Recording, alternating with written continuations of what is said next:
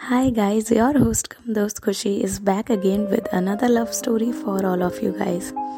I hope everybody is doing fine and uh, आज की हमारी कहानी है प्रद्युम और आशना की आशना का सिलेक्शन उसके मेरिट पर बेस्ड एक अच्छे कॉलेज में हो गया था वो वहाँ जाने के लिए काफ़ी एक्साइटेड भी थी लेकिन अनजान शहर में रहने का डर भी उसे सताया जा रहा था उसकी माँ उसे बताती हैं कि उन्हीं की एक अच्छी दोस्त उस शहर में रहती थी और उनके हस्बैंड उसी कॉलेज में प्रोफेसर भी रह चुके हैं, जिसमें आशना का एडमिशन हुआ था। तो वो उनके घर पीजी बनकर रह सकती थी। आशना कुछ दिनों बाद ही अपना सामान लेकर उनके घर रहने चली जाती है।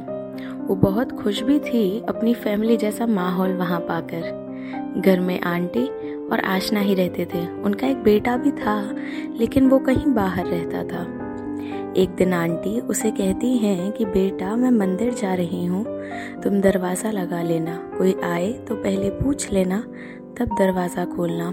आशना, बैठकर अपना काम कर ही रही होती है कि तभी बेल बजती है। जब वो की होल में से जाकर देखती है तो आंटी का बेटा दरवाजे पर था, जिसका फ़ोटो उसने घर में कई जगह लगा हुआ देखा था। आशना को देखकर वो चौंक जाता है और पूछता है, तुम कौन हो और तुम मेरे घर में क्या कर रही हो? आशना उसे बताती है कि वो उसके घर में पीजी बनकर रह रही थी। फिर आशना उसे कहती है, आप अंदर आ जाइए, मैं आपके लिए चाय बना देती हूँ। आशना उसके लिए चाय बना ही रही होती है कि तभी आंटी भी आ जाती हैं। वो अपने बेटे प्रद्युम को देखकर बहुत खुश होती हैं और उसे पूछती हैं कि, तुम अचानक कैसे आ गए?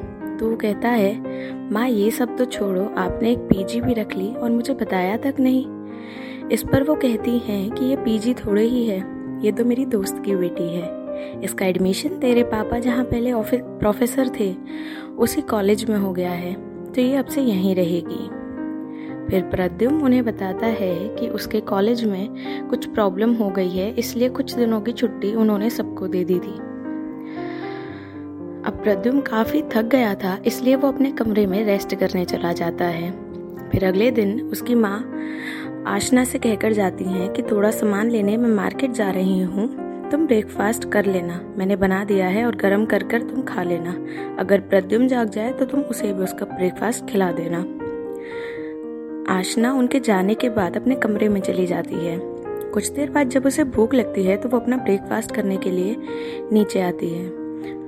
वो अपनी प्लेट साफ़ कर ही रही होती है किचन में कि तभी प्रद्युम भी वहाँ आ जाता है पानी पीने। आशना को वहाँ देख, एक बार को तो वो एकदम से डर ही जाता है।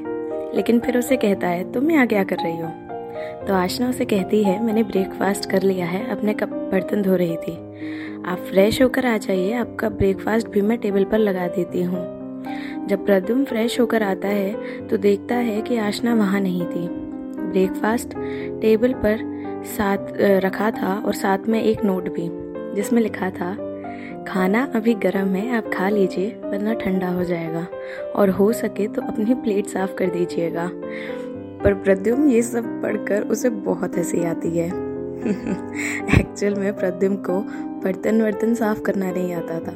उसने कभी भी ये सब काम नहीं किया था। फिर अगले दिन जब आशना अपने कॉलेज जाने के लिए तैयार होती है तो देखती है कि उसकी स्कूटी पंक्चर थी तो वो सोचती है कि ऑटो ले लेगी। लेकिन तभी प्रद्युम भी अपनी कार से कहीं जा रहा था। वो उसे देख कहता है कि चलो मैं तुम्हें लिफ्ट दे देता हूँ कॉलेज तक। आशना भी हाँ कह देती है। फिर प्रद्युम रास्ते में उससे उसके डिपार्टमेंट वगैरह के बारे में पूछता है। इतनी ही देर में उसका कॉलेज भी आ जाता है। तभी आशना के फ़ोन पर एक कॉल आ जाती है। तो वो उससे बात करते करते जल्दी से प्रद्युम को थैंक यू बोलकर वहाँ से चली जाती है। प्रद्युम जब कार बैक करने लगता है कि तभी उसकी नज़र आशना के बैग पर जाती है, जो कि शायद वो जल्दी जल्दी के चक्कर में ले जाना भूल गई थी। वो उसका बैग देने उसके कॉलेज में जाता है। वो उस कॉलेज को काफ़ी अच्छे से जानता था क्योंकि अपने पापा की वजह से वो कई बार उस कॉलेज में आया था। वो उसकी क्लास में पहुँचता है, लेकिन वो अपनी क्लास में थी ही नहीं। फिर एक लड़की वहाँ हड़बड़ी में भागते हुए क्लास में जा ही रही थी कि प्रद्युम उसे रोकता है और उसे आशना के बारे में पूछता है। तो वो लड़की थोड़ी डरी सी, सहमी सी आवाज़ में कहती है, आप आशना को जानते हैं? वो वो आशना इतना ही कह पा रही थी वो, कि प्रद्युम थोड़ी तेज़ आवाज़ में पूछता है, क्या हुआ आशना को? तो वो लड़की बस उसे कहती है, वो पुराने वाले बास्केटबॉल कोर्ट में वो वहाँ इतना सुनते ही प्रद्युम भाग कर वहाँ जाता है और देखता है कि एक लड़का और आशना वहाँ खड़े थे। वो लड़का बहुत तेज़ आवाज़ में आशना से बात कर रहा था। और फिर वो उसे धक्का मार देता है और उससे बदतमीजी करने लगता है। इतना देखते ही प्रद्युम भागकर वहाँ पहुँचता है और उस लड़के को रोकता है। तभी स्कूल के डीन वगैरह वहाँ पहुँच जाते हैं। वो लड़की उन सबके साथ ही थी, जिससे जिसने आशना के बारे में प्रद्युम को बताया था। वो लड़की सबको बताती है कि ये लड़का मेरे सामने आशना को कई दिनों से परेशान कर रहा था। लेकिन वो इससे बात नहीं करना चाहती थी।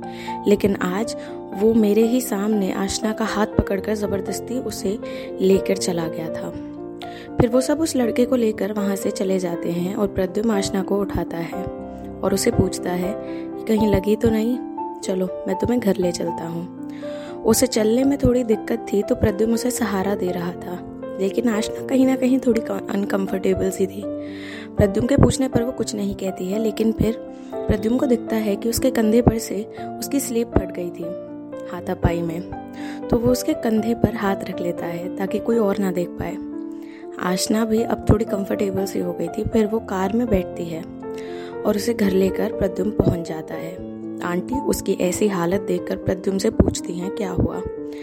ये सब कैसे हुआ? लेकिन प्रद्युम कहता है, माँ, आप इसकी चोट पर दवाई लगा दो, बाकी मैं आपको बाद में बता दूँगा फिर आशना अपने कमरे में ही बैठी रहती है, उसे काफ़ी सदमा लगा था आज के इंसिडेंट से। लेकिन फिर आंटी उसके पास जाती हैं और कहती हैं, बेटा, खाना खा लो लेकिन आशना कहती है कि अभी मुझे भूख नहीं है, आप खा लीजिए और सो जाइए। वो सिर्फ़ फिर से कहती हैं कि मैंने खाना तुम्हारा फ्रिज में रख दिया है, गर्म कर कर खा लेना, भूख लगे जब। मैं अपने रूम में जा रही हूँ। कोई प्रॉब्लम हो तो मुझे बता देना।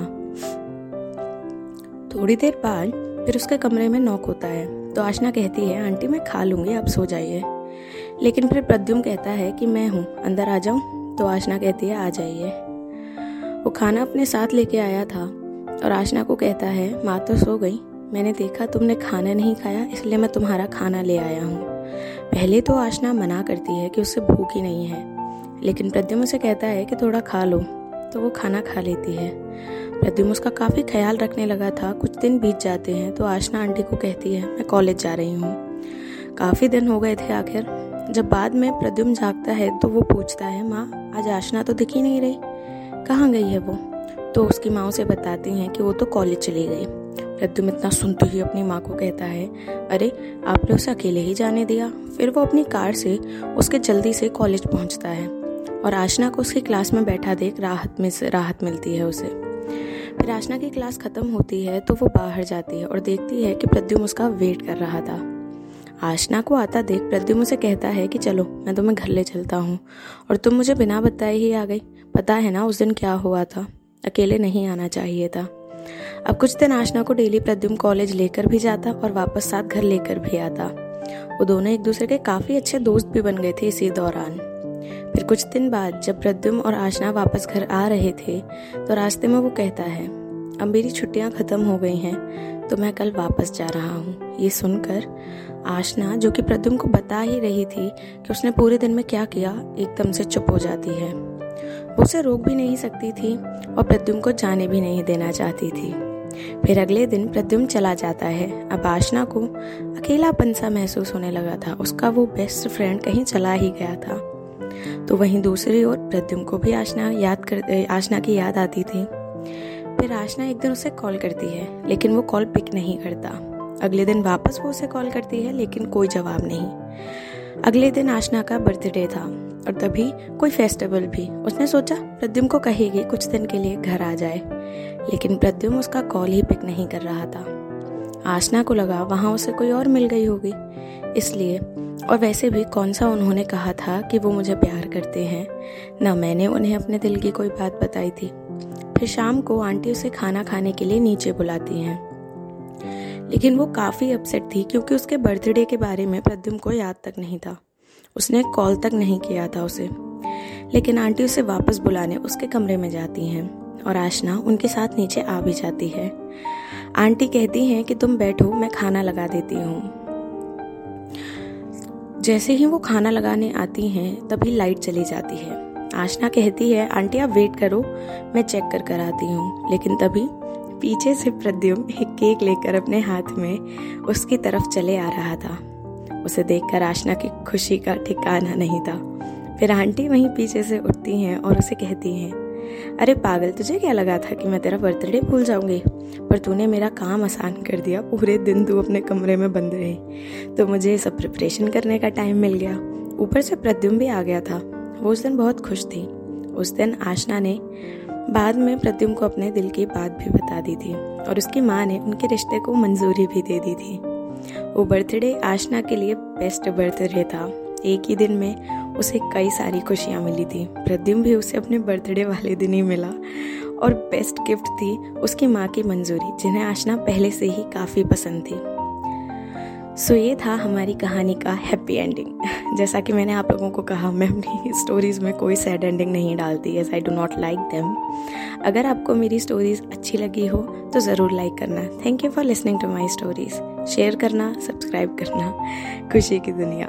Thank you very much and अगर आपके पास मेरी स्टोरीज़ के लिए कोई अच्छी सी शायरी हो, जैसे मैं हमेशा बोलती हूँ, इस वाली में तो मैंने नहीं बोली then you can also D M me on Instagram at the rate scribbles of soul और अगर आप लोग अपने स्टोरीज़ में, मेरी स्टोरीज़ में अपने नाम चाहते हैं तो आप वो भी मुझे डी एम कर सकते हैं। Do tell me about my stories on my Instagram and comment section thank you very much